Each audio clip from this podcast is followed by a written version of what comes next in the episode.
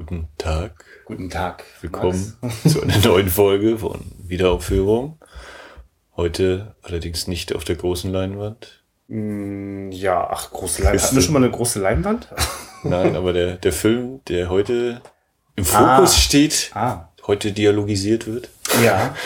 der ist ja gar nicht äh, fürs Kino gemacht worden. Ah, ja, dann würde ich ja heftig widersprechen. Also gut. Äh, ja, wir können, wir kommen bestimmt auch noch ein bisschen zu unserem Halbwissen über die Entstehungsgeschichte von dem Film, aber vielleicht sagen wir kurz erstmal, um welchen Film es geht. Ähm, ich habe diesmal vorgeschlagen, Max, wir müssen einen Fassbinder-Film gucken. Das habe ich mir übrigens vorgeschlagen, weil äh, äh, oder habe ich vorgeschlagen, weil ich äh, selber das Problem habe, äh, ich kenne so gut wie keinen Fassbinder-Film und immer wenn ich überlege, ich kenne diesen einen, der heißt, äh, also ich kenne eigentlich keinen. und ähm, äh, äh, da habe ich überlegt, okay, mit welchem Fassbinder fangen wir denn an? Also ein bisschen was von der Filmografie habe ich natürlich schon mal mitbekommen, du wahrscheinlich ja, auch. Irgendwie, ich weiß gar nicht, wie es ist. Ich habe sogar so ein Gefühl wie, was? Ich quatsche über Kinofilme und ich kenne keine Fassbinder. Irgendwie ist dann eine Lücke. So. Ja, also ich glaube, bei mir steht zumindest irgendwo aus dieser Edition deutscher Filmreihe von Arthouse und Kulturspiel oder so Deutschland im Herbst, wo eine Episode beigesteuert ah, ja, ja, ja, ja. Aber gesehen hast du die noch nicht? nee, nee. Genau. Weil den finde ich ja auch nicht ganz uninteressant. Äh, das könnte auch so ein Kandidat sein, dass die mal rauskrame. Und sonst sind ja eher so ne, die Titel, die man kennt, eben hier die bitteren Tränen der Petra Kant von Kant. Martha hat mir noch gar nicht äh, was gehört. Was war noch hier? Angst essen Seele auf.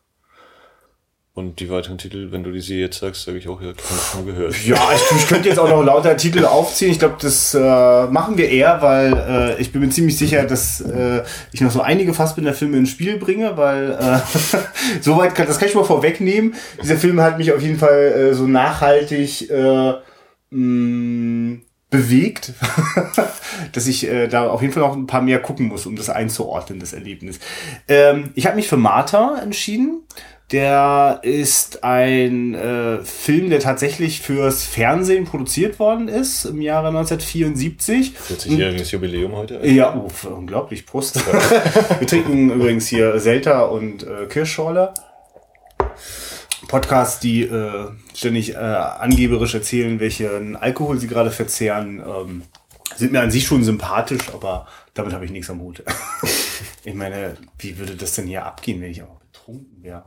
Ja, die Aufnahmen werden wahrscheinlich irgendwann abgebrochen werden ja. aus Versehen. äh, was ja natürlich eine Unterstellung ist, dass die anderen Leute sich alle betrinken bei ihren Podcasts. Na, jedenfalls ähm, ganz nüchtern ähm, bringe ich mal auf den Punkt, warum habe ich denn Martha ausgesucht? Weil Karl-Heinz Böhm ist äh, vor kurzer Zeit verstorben. Und das ist ein Schauspieler, den ich eigentlich auch nur in einer weiteren Rolle bisher überhaupt gesehen habe. Und das ist wahrscheinlich die äh, nee, das stimmt ja. Es gibt ja zwei große Rollen. Äh, er hat ja bei äh, Sissy mitgespielt, ja. mit an der Seite von Romy Schneider. Die Filme kenne ich nicht. Wahrscheinlich in mehreren Sissy-Filmen. Du bist da auch nicht bewandert. Ich habe Sissy habe ich vorhin, ich habe einmal die Filmografie überflogen, ja. ob irgendwo was angezeigt wird. Sissy ist, äh, ja, aber.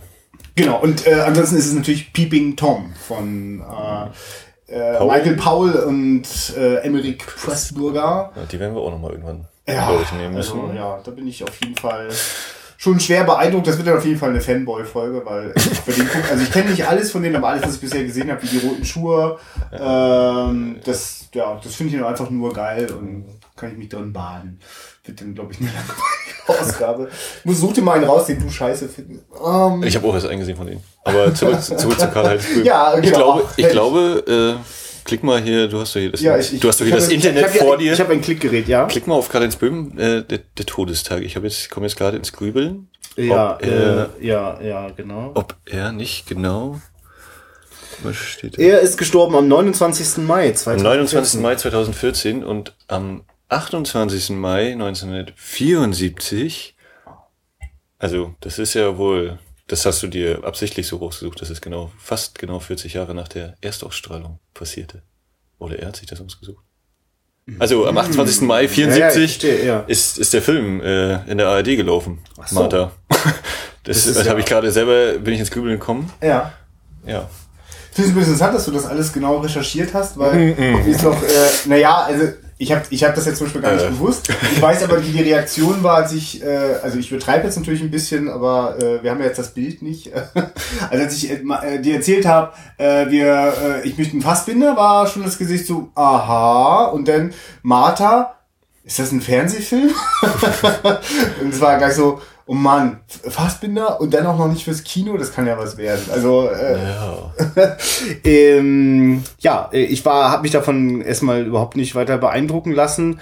Ähm, an der Kamera stand übrigens bei Martha auch Michael Ballhaus. Der hat ja tatsächlich sehr viele Filme mit Rainer Werner Fassbinder gedreht. Ich glaube, der hat nicht nur gestanden, der hat sich auch gut bewegt dabei. ne? Genau. Ich denke jetzt einfach mal, alle Leute, die uns äh, zuhören und auch länger als fünf Minuten dranbleiben, das sind Menschen, die wissen, wer Michael Ballhaus ist. Aber Ja, sonst sagen wir jetzt einfach 360 Grad Runde. Und das ist ja eigentlich Ach, ja, äh, wobei, die ja. alle, also zumindest für mich immer die erste, die Ja, erste ja, also die so habe ich ihn, wird. also genau, also das ist auf jeden Fall auffällig, dass der gerne mit der Kamera äh, kreiselt, aber äh, Das wird ja ihm, soweit ich das verstanden habe, auch mit, äh, in Anführungszeichen natürlich nur als Erfindung quasi zugeschrieben, die äh, da, da schweife ich mal kurz, nur ganz kurz ab. Wir müssen unbedingt danach wieder zu, zum Inhalt von Martha kommen. Äh, aber es geht vielleicht auch ganz gut über die Fotografie von Michael Ballhaus. Äh, na, das Interessante ist doch, dass äh, für, glaube ich, den Laien, den, den Kino-Laien, ist das gut vermittelbar. Kamera ist das, wenn die Kamera sich bewegt. Das muss ja einer entscheiden, wie das sich hin und her bewegt und so. Und äh, jedem DOP, Director of Photography, dem du sagen würdest, du bist der Typ, der, der sagt, wie die Kamerafahrt zu sein hat, der würde halt kurz ja, sicher, das mache ich auch. Meistens bin ich aber überhaupt nicht anwesend, wenn dieses Ding, also jedenfalls bin ich nicht neben der Kamera oder sitze dahinter. Da habe ich meine Operator und meinen Dolly-Pusher, der das super macht. Ähm, und ich habe mir das natürlich mit dem Regisseur ausgedacht, aber viel mehr Zeit und das entscheidende Element, um ein Bild zu gestalten, ist ja eigentlich die Lichtsetzung und das, was das alles beeinflusst. Welche Blende benutze ich, welches Objektiv und so weiter. Und äh, ich finde es ja sehr spannend äh, zu gucken, Michael Ballhaus, wie beleuchtet der eigentlich? Ähm, und ähm, das ist, also natürlich ist es viel leichter zu sagen, na, das ist der Typ, der auch bei den fabelhaften Baker Boys äh, um das Klavier äh, herumfährt die ganze Zeit. Äh, wer spielt? Äh, John Belushi? Nee, musst du jetzt äh, Nein. selber lösen. Das ich auch. Gott, nein, natürlich nicht. Belushi ist ja Quatsch, weil das sind ja die Brüder Bridges.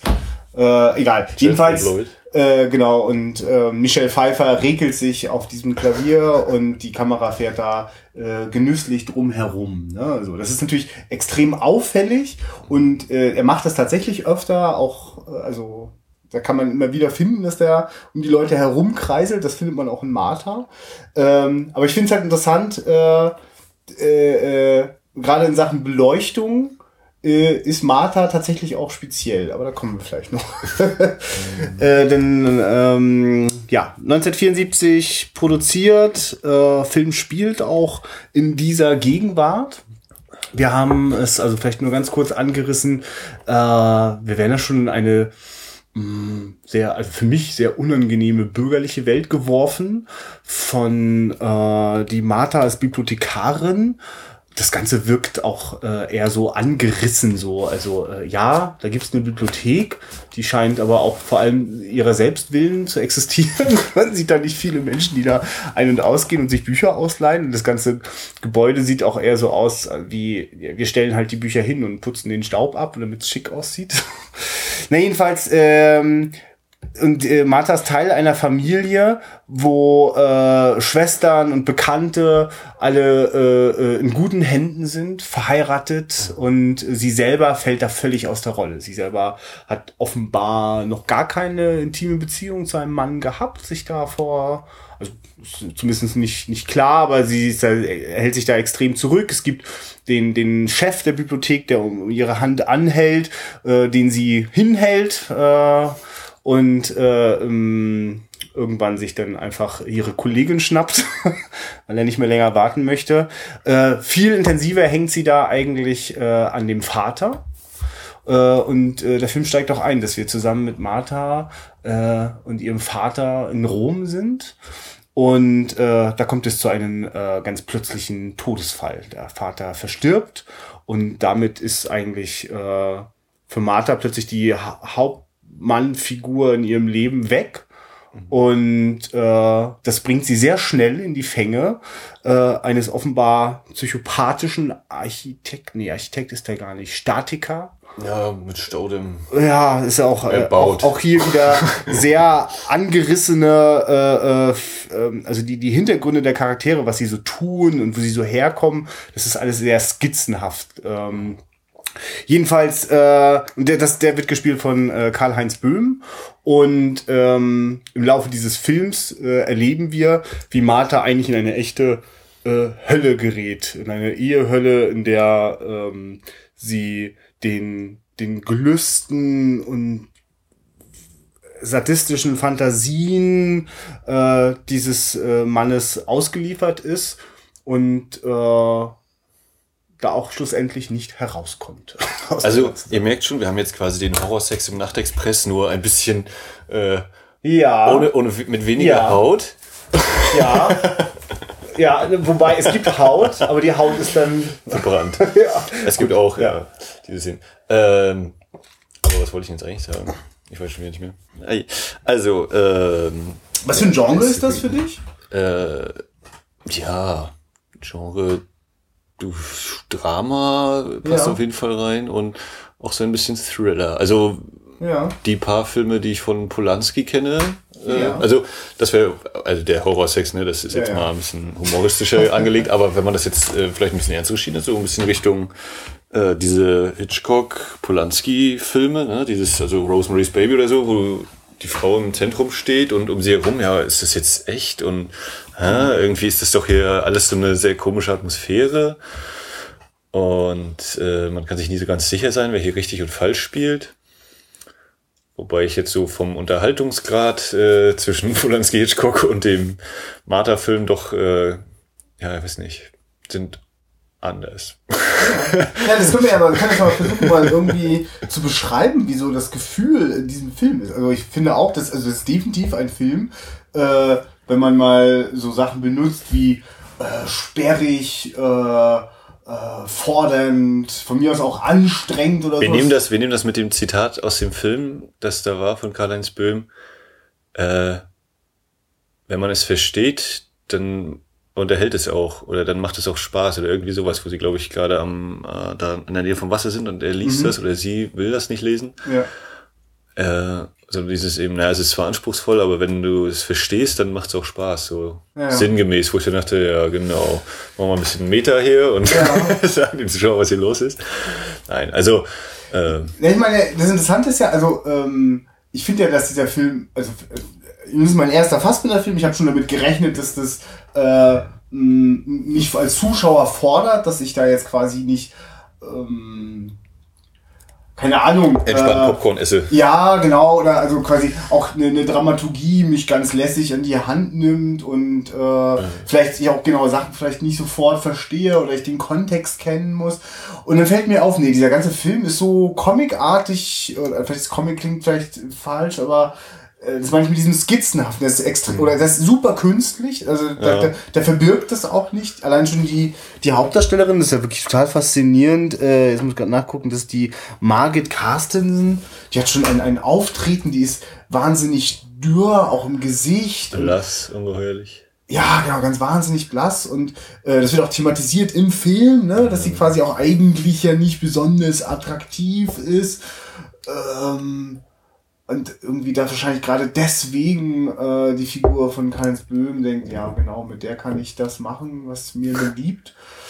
Ähm, aber wobei es interessant ist, wir erleben sie eigentlich so als totale Individualistin, die sich nicht so diesem, dem, dem, dem so einfügt. Also wir kriegen dann auch später mit, dass ähm, die äh, Mutter und der Vater, dass das alles andere als eine glückliche Ehe war, dass da wirklich, da gehen Abgründe auf, nachdem der verstorben ist. Äh, Martha kommt nach Hause, äh, äh, nachdem sie äh, äh, erfolgreich geschafft hat, die Leiche des Vaters aus Rom wieder nach Deutschland zu überführen.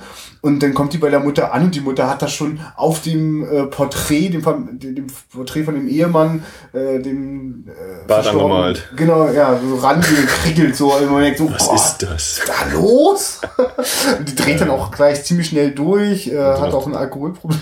Genau, Mutti, Mutter, du hast doch nie getrunken. Ja, du weißt ja gar nichts, Martha. Also das ist auch, ja. Ne? So, genau, und das ist also, wie ist jetzt dieses Gefühl von diesem Film? Die Leute sprechen, für mich ist das, also ich würde das mit Theatersprache beschreiben, ne? Also sehr, also, also sehr, sehr, also gar nicht, also es geht gar nicht darum, dass das irgendwie so, so, mh, ich weiß nicht, ich kann das für mich nicht in einem bestimmten, äh, in einem bestimmten, also, äh, Also Für ich, für ja. mich ist es zum Beispiel so, ich habe häufig bei deutschen Filmen, auch bei neuen Produktionen, irgendwie das Gefühl, wenn ich die Filme sehe, dann wirkt das so, als ob Theaterschauspieler in einem Film mitspielen. Ja. Und zwar meistens deswegen, weil sie einen ganz bestimmten Sprechrhythmus Mhm. haben, was dann eher so wirkt wie, okay, wir haben jetzt hier eine Kamera hingestellt, äh, also ihr seid jetzt auf einer Bühne und jetzt sprecht mal so, aber es wirkt eben für mich immer nicht so wie, ja, wenn ich jetzt gerade aus der Haustür gehe und laufe an zwei Leuten vorbei, die könnten das jetzt sein, Mhm. weil diese Sprachweise ganz unterschiedlich ist, was mir häufig dann schwerfällt, mich darauf einzulassen, auf solche Ja. Filme. Und bei dem Film fand ich es zwar vom, vom Sprachrhythmus, vom, vom Diktum und so nicht äh, unbedingt so den Fall. Die Dialoge, der Inhalt durchaus. Aber so wie es dann rübergebracht wurde, fand ich es durchaus eben so, in Anführungszeichen, realitätsnah. Also nicht so Mhm. wie, es ist eben so eine Theateraufführung. Ich meine, es ist, es ist sehr unterschiedlich. Ich merke, dass, also ich verehre den wirklich, äh, und wenn ich nur den, den einen Film Peeping Tom gesehen habe, Karl-Heinz Böhm finde ich wirklich richtig großartig. Ich finde, dass der perfekt diese Balance hält von der, von einem Thea- theatralen Spiel. Äh, also er hat da Szenen, äh, äh, das ist, das ist, äh, also in einer Szene zum Beispiel äh, äh, äh, packt er äh, die Katze im Haus, Ja. hat die so in, Tierschützer weghören. ja, ja, genau. Also, ich möchte wirklich das Feedback, das Zuschauerfeedback gerne mal lesen, dass die ARD bekommen hat, als der ausgestrahlt worden ist. Ja, also nicht nur, dass dort der Katze das offenbar sehr sichtbar unangenehm ist, wie die da vom Krankenhaus gepackt wird. Aber jedenfalls, er nimmt diese Katze, um auch zu sagen, diese Katze hat hier nichts verloren. Was will, will diese Katze hier? Und Martha hat sich die einfach geholt, nachdem sie mittlerweile fast schon eingesperrt ist und gar nicht mehr irgendwie sich frei bewegen darf, wollte sie wenigstens ein anderes Lebewesen haben, mit dem sie irgendwie sowas wie eine liebevolle Beziehung pflegen kann. Jedenfalls, äh, wie der da steht, diese Katze hält und sie anschaut, das ist unglaublich übertrieben, aber der schafft irgendwie diese Balance. Also ich, ich, ich nehme ihm das immer ab, während ich dann bei der Mutter öfter rausfalle äh, und bei Martha eigentlich auch. Also es ist aber wirklich, ich, ich, äh, für mich wäre das quasi, ich ganz schnell habe ich so für mich begriffen, okay, dieser Film ist künstlich. Also in dem Moment, wo mh, äh, das hat auch was zum Beispiel, also äh, Michael Ballhaus dreht komplett frei, was die Kamera, also nicht, der dreht nicht komplett frei, aber der ist extrem äh, unterwegs, sag ich mal. Ja, also es ist eine sehr dynamische Kamera, äh, aber nicht immer kann man die Dynamik sofort begreifen. Also, oder, also ist, oder ich bin regelrecht überrascht davon. Also es gibt eine Begegnung schon in Rom, eine ganz flüchtige zwischen Martha und, wie heißt denn die Figur von Karl-Heinz Böhmich? Kaiser? Nee, Kaiser war der andere. Nee, Helmut Salomon. Genau, Salom. Ja, Ja, also oh. ist ja, weil das ja ein sehr, sehr ultra, mega, riesen symbolbeladener Film ist.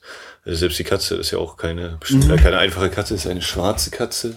Oh ja, ist gut, da müssen wir wegen meiner äh, äh, Symbolallergie und, und, und äh, Amnesie müssen wir mal, ja, mal aufarbeiten, die Da werden vielleicht auch wahrscheinlich sind. noch jede Menge Sachen kommen. Ähm, aber genau, ganz. Die erste Begegnung, ja. Ja, genau. Also sie, sie, genau, sie muss zur deutschen Botschaft, um das mit der, mit der Leiche des Vaters zu klären.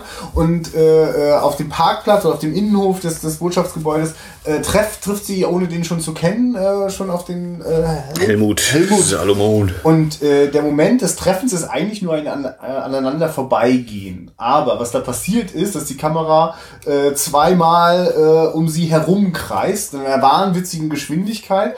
Äh, also wirklich fast schon so ein Bullet-Time-Matrix-Move.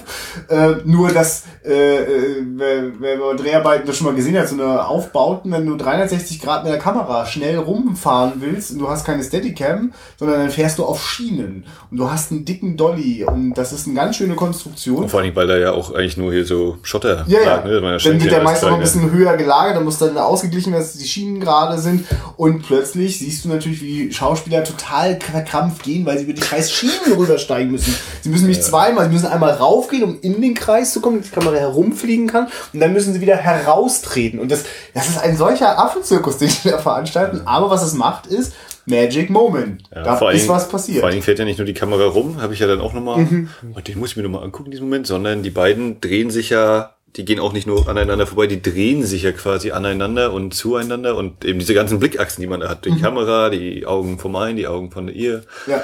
Das ist ja auch eben, und deswegen entsteht da eben eine ungeheure Bege äh, Begegnung, Bewegt, Bewegung, meine Güte. Aber die Bewegung, äh, Und die Begegnung ist ungeheuerlich, ja. Ganz stark, also das, äh, ja, das ist eigentlich für die große Leinwand gedacht Ja. gewesen, glaube ich.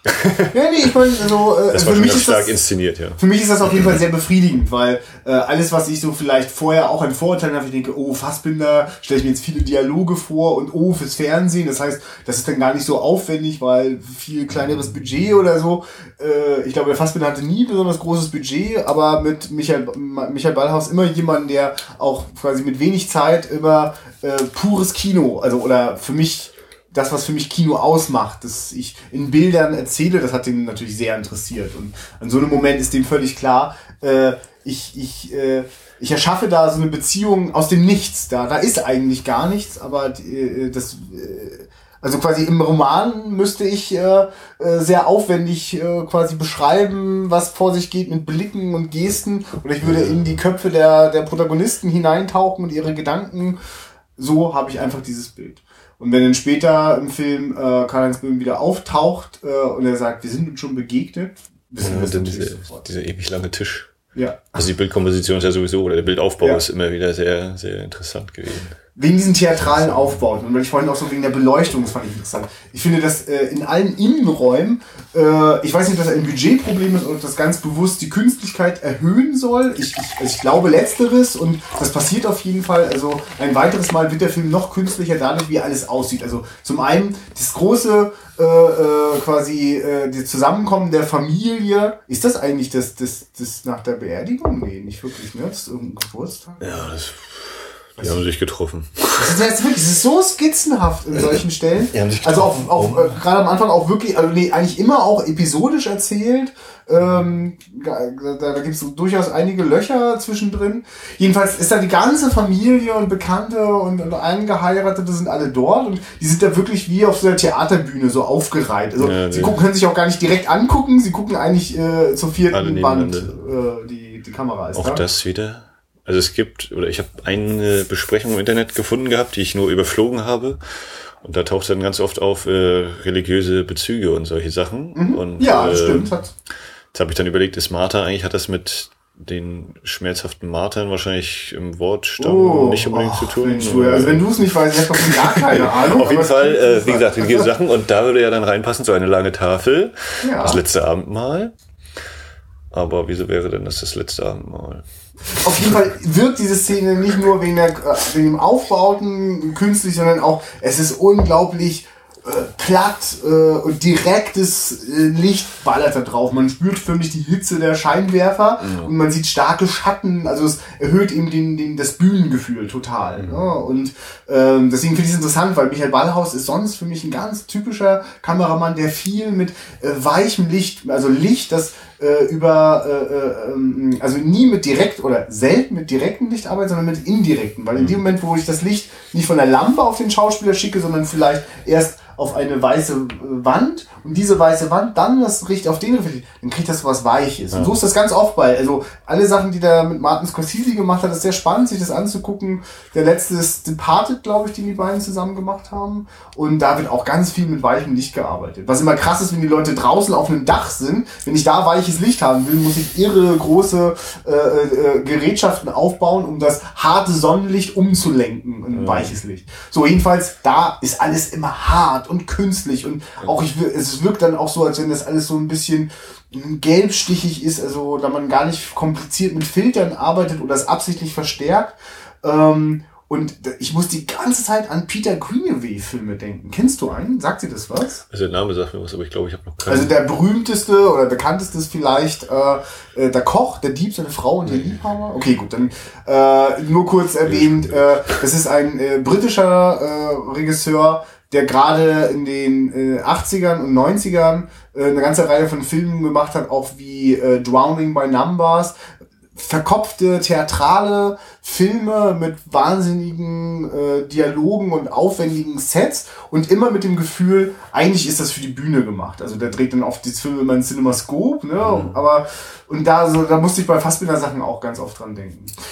Okay, so, äh, wir waren jetzt gerade dabei, ein bisschen in die Details von dem Film einzusteigen. Du hast schon das. Ja, einsteigen ist doch das richtige Wort. Äh, wir fangen damit an, dass wir äh, kein, also eigentlich ist es ja so eine Panoramaaufnahme über den Dächern Roms, aber das ist irgendwie schon völlig konterkariert. Das ist keine, keine wirklich schöne Aussicht. Das ist irgendwie so, ja, die Häuser, die man da irgendwann mal so mit hingesetzt hat.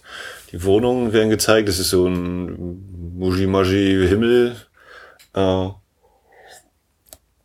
und darüber gelegt dann das Schellen des Telefons. Ich dachte, es wäre ein Wecker, ich war mir jetzt nicht Mhm. sicher. Und äh, die Kamerafahrt eben zu diesem Telefon und was hatte ich jetzt als Aufhängerwort? Einsteigen, einsteigen, genau. Martha, äh, die nicht etwa aus dem Bett steigt und zum Telefon geht, sondern einfach mal von draußen durchs Fenster kommt und ans Telefon geht.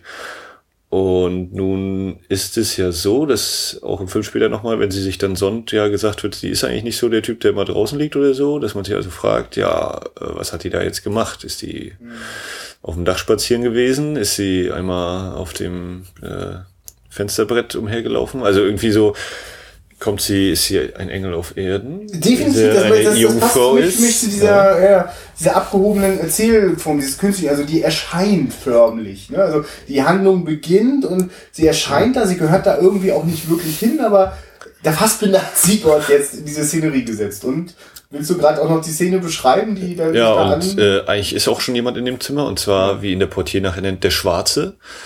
Ähm, dessen Name jetzt auch nicht einfällt, du kannst ja nochmal gucken, Ja, ob er da aus, steht. als Auf, das ist der der aus Angst, Angst, dessen Essen, Seele auf, genau, der ist das okay. auf jeden Fall, aber wir nennen ihn mal Mr. Namenlos. Er steht schon im Zimmer und äh, guckt sie schon an und sie nimmt ihn erst auch gar nicht wahr. Und das ist dann. El Hedi Ben Salem oder Salem. Aha, naja. Ja. Der Kollege steht eben schon im Zimmer, an der Tür, an der Zimmertür und guckt sie an. Sie merkt, bemerkt ihn erst gar nicht, sie merkt ihm nur das Telefon und bevor sie schon das Telefon abgenommen hat, sagt sie, ja, Vater, ich komme ja gleich, ich bin schon da. Und es ist dann eben auch wieder so, was ich meine, mit dieser, die, die Kameraarbeit oder die, diese Bildaufteilung, dass man eben, äh, das Telefon steht vorm Spiegel, Martha geht ans Telefon, wir sehen ihren Rücken und im Spiegel sehen wir ihn natürlich stehen und sie nimmt ihn noch, nicht wahr und wenn das Telefonat beendet ist, dreht sie sich um und sieht ihn eben. Und er fängt dann mal ganz schnell an, äh, wie auch nachher viele andere Männer auch noch in diesem Stück, äh, sie, also er guckt sie an, das machen auch die vielen anderen Männer. Und er ist derjenige, der gleich mal seine Sachen ablegen will. Er zieht seine Jacke aus, öffnet den Hosenstall in Großaufnahme. Äh, und dann fängt sie plötzlich an, auf Italienisch auf ihn einzureden. Äh, subito und äh, prego und naja, irgendwas wird sie mir schon gesagt haben. Und dann eben runterzugehen Ja. in die Lobby zu ihrem Vater. Ich finde es eigentlich total interessant, weil das sofort, äh, ich, also ich fühle mich da wirklich, also das schon in dieser ersten Szene vergesse ich sämtliches, was ich äh, an, an, an Klischees im negativen Sinne mit Fernsehen verbinde und bin mittendrin in einem Kinofilm, der mich mit Erwartungshaltung spielt. Also das ist erotisch aufgeladen. Äh, aber jetzt passiert dann nicht so, wie ich es irgendwie erwarten würde. Und dabei, äh, und ich merke halt schon gleich, oh, bei dieser Frau, äh, äh, die mag zwar da irgendwie ganz lasziv da vom Balkon in ihr Hotelzimmer schreiten, aber die ist nicht diejenige, die sich dann im Hotelzimmer von irgendeinem anderen Hotelgast verführen lässt oder die dann eine heiße Affäre hat. Ganz im Gegenteil, da die ist da auf Distanz. Ja, sie ist, wird ja, glaube ich, nachher auch konkret gesagt, dass sie Jungfrau ist, ne? Oder eine alte Ja, ne, Jungfrau. also ich habe so auf jeden Fall verstanden, genau. Ja. Martha, Maria. Mhm. Ah, genau, es gibt Und, richtig äh, rundherum sie eigentlich wirklich so diesen richtig gesellschaftlichen Druck. Ey, komm bitte zusammen mit Männern, mach, probier dich aus. Also wir werden später erfahren, dass der Hotelportier äh, ähm, gesagt hat, ich habe gesehen, wie sie dem Hotelgast zugelächelt haben. Nun ja, ich wusste, dass Ich kenne mich ja aus, ich bin ja lange genug dabei. ja, und weiß, dass die, also ich glaube, er deutet auch an, dass der für Geld äh, sich den Frauen zur Verfügung stellt. Da habe ich ihnen das gleich mal organisiert, Ja. habe ich ihn mal auf ihr Zimmer geschickt. Ja, also mit einer Selbstverständlichkeit verfügen dort Männer, also Männer, gewissen Autoritätspersonen über die Sexualität der Frauen. Also, so, also so empfinde ich das gleich. Also sofort eine Welt, in der äh, es mir so die Kehle zusammenschnürt und es sehr befremdlich ist und ich auf jeden Fall merke, dass es auch überhaupt, also Martha fällt da einfach auch aus der Zeit und aus der Rolle, die passt da gar nicht hin. Mit ihren Bedürfnissen, mit ihren sensiblen äh, Vorgängen. Und das Besondere auch wieder an dem äh, Ben Salem äh, ist ja auch seine, auch wieder, ne, er ist eben ein farbiger und hat aber auch komplett weiße Kleidung. Also wenn man jetzt mhm. äh, wieder dieses Religionsbild und es mit dem Engel bemühen möchte, dann ist er quasi auch weiß gewandet, aber anscheinend ja mit nicht so lauteren Absichten mhm. daherkommt. Und er bleibt ja noch, und das ist eben das, was ich dann äh, immer, wo ich dann an Polanski denken muss, eben, er bleibt ja dann auch noch eine ganze Weile äh, immer wieder irgendwie im Bild. Ja, also dann ist sie ja in der Lobby mit ihrem Vater, dann gehen sie nachher zu, fahren sie zur spanischen Treppe, er kommt auch auf der spanischen Treppe entlang. Er ist sogar auch später und, bei dieser äh, verrückten Kreisfahrt, die wir beschrieben haben, wo sie zum ersten ja. Mal dem Helmut begegnet, ist der auch im Hintergrund. Genau, er, ist ja, er hat sie ja. ja verfolgt dann noch. Und ähm, wo ich mir nicht ganz sicher bin, äh, als der Vater eben auf der Treppe zusammenbricht. Übrigens äh, fand ich sehr, eine sehr geil gespielte Todesszene mit dem Augenverdrehen noch. Das kriegen wenige so gut hin. Aber äh, ganz kurz, meinst du schon ironisch, oder? Also, ich fand das trotzdem, das hatte was. Also die bleibt ja, ja, eher, eher in Erinnerung. nichts davon, aber. Das ist eher in Erinnerung, als wenn er sagt, jetzt noch und dann, uh, sondern noch so dieses Verdrehen, ja. das eine Auge noch so nach oben. Ja, und dann wie so auf Kommando kommen dann die Statisten alle so statisch hingewandelt. Ja. Also das ist schon was, also ich werde wirklich am Anfang äh, dahin gebracht, mit einer starken Künstlichkeit klarzukommen, weil mhm. realistisch gespielt ist es auch wieder nicht. Also. Ja, also Realismus hätte ich auch gesagt, irgendeiner, der da auch mit auf der Treppe sitzt, hätte wäre mal hingegangen, als er zusammenbricht und sagte, hallo, hier hast du einen Schluck Wasser oder irgendwie sowas, aber das war gar nichts. Und ähm, dann legt sie ja da ihr, ihre Handtasche ab mit dem ganzen Geld und Ausweis und hast nicht gesehen. Und ich meine auch er, der Ben Salem, nimmt sich die Tasche, ohne dass das äh, vom Kamerablickwinkel und seinem Standpunkt tatsächlich logisch äh, nachvollziehbar wäre. Aber ich meine, weil es auch so eine Hand ist, die ein bisschen dunkler ist und auch so ein mhm. weißer. Äh, ja, ist interessant. Ich weiß, dass ich, äh, ich, ich weiß, es gibt ja so eine Nahaufnahme, wo äh, eine Hand danach greift. Und es nimmt. Also ich äh, ja, ja. vom vom von der Anordnung der Szene her wäre es ist es glaube ich un physikalisch unmöglich gewesen, weil er mhm. genau auf der anderen Seite von dem also die Leiche in der Mitte, auf der einen Seite die Tasche, auf der anderen Seite steht er. So, Punkt. Mensch, wir müssen unbedingt anfangen, die Filme gemeinsam zu gucken. Jetzt tun wir sie nämlich immer getrennt, gucken wir äh, verabreden uns zum Termin, wo wir den Podcast aufnehmen und davor muss dann irgendwann das passiert sein, dass äh, jeder den Film auch geschaut hat. Ich habe ihn heute geguckt. Ja, okay, genau. Und ich, ja, bei mir ist es schon drei, vier Tage her und die kannst sagen, ja scheiße, ich hätte noch mal nachgucken müssen und das hätten wir direkt danach äh, klären können. Weil, ähm, ganz kurz, weil du gerade dann mit dieser religiösen Symbolik kommst, ich muss plötzlich an die Filme von Lars von Trier und ganz besonders sogar auch an äh, Breaking the Waves denken, wo das ja auch wo das ja auch begonnen hat, die Filme, in denen Lars von Trier Frauen unglaubliche Martyrien durchleben zu lassen. Ne? Also, äh, dass sie quasi also einen ganz furchtbare, einen ganz furchtbaren Leidensweg vor sich haben, auf, am, am Ende dessen irgendeine Form von Erlösung steht, die meist aber äh, die, die man äh, religiös lesen kann, spirituell, wie auch immer, ne?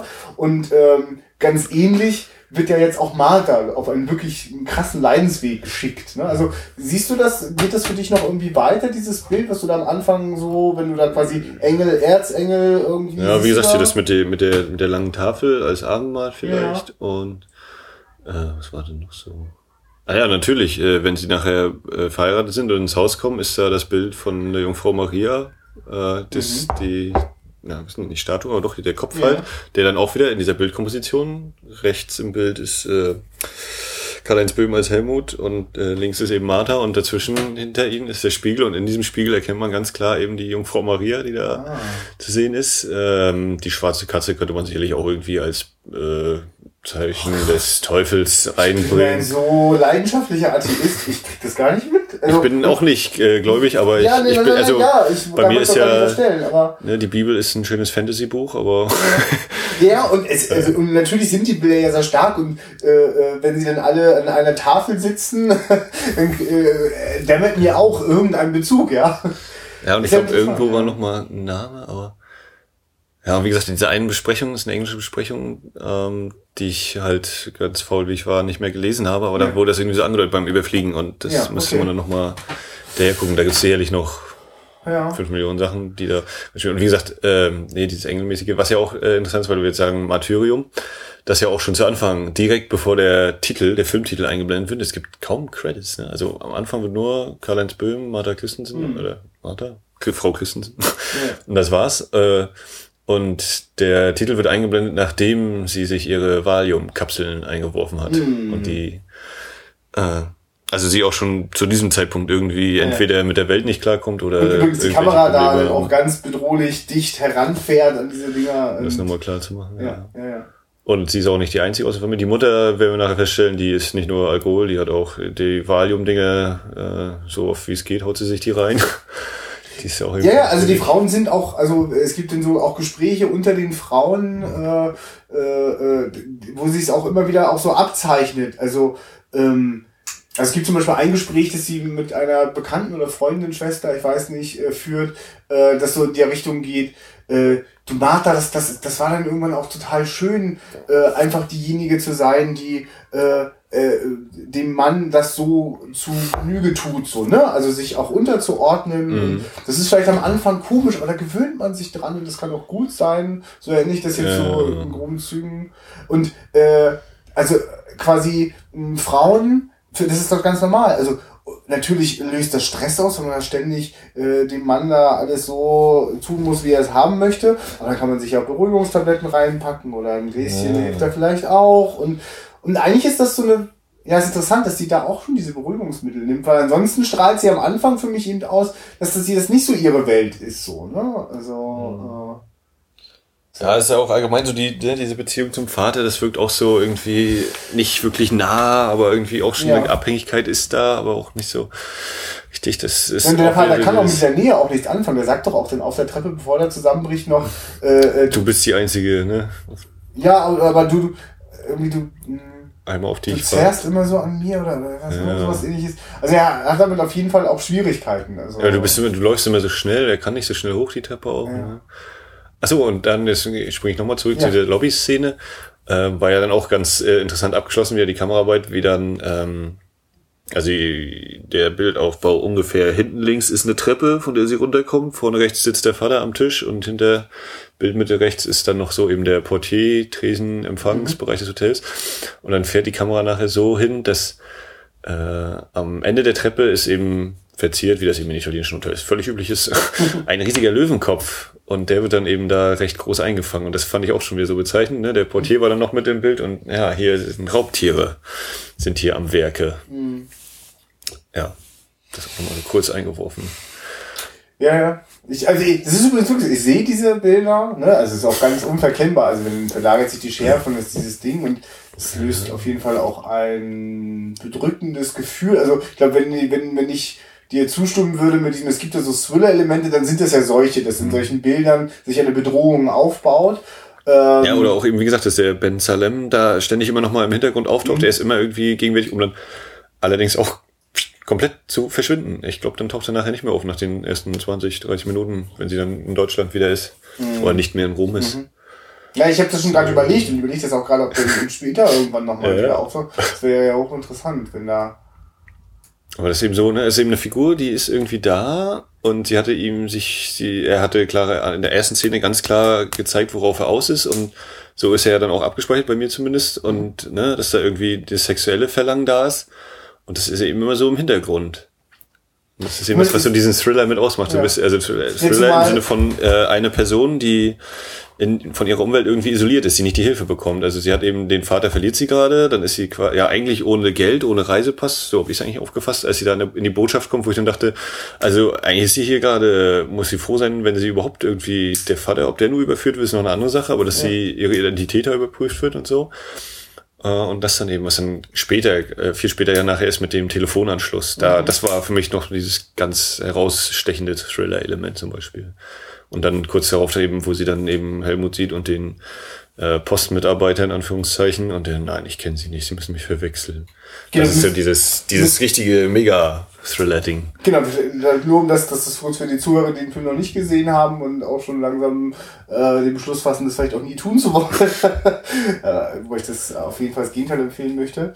Ähm, es ist so, dass äh, wenn sie mit dem äh, Mann zusammenkommt, äh, dass der sie dann sehr schnell aus dem familiären Gefüge herausnimmt. Äh, der mietet dann ein riesengroßes Haus äh, und dort muss sie jetzt wohnen. Und dort wird er sie irgendwann auch dazu bringen, äh, möglichst das Haus nicht mehr zu verlassen. Äh, er will das immer kontrollieren. Er ist oft auswärts unterwegs äh, für lange Zeit zu arbeiten, lässt es oft auch irgendwie unklar, wie lange ist er denn unterwegs.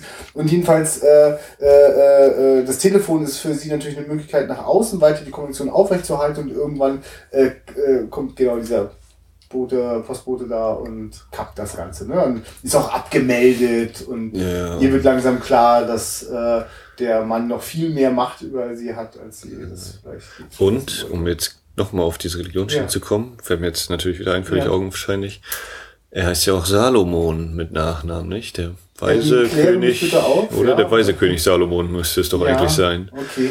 Das salomonische Urteil. Mhm. Ne? Also eigentlich vom Namen her ja ganz Ist so, mit Sicherheit äh, kein positiv Zufall. besetzt. ähm, Und dann aber eben so dieses herrische und ja, ist es cholerisch eigentlich? Das ist ja eher so manisch, psychopathisch eher schon fast, wenn er da seine Anfälle kriegt. Ja.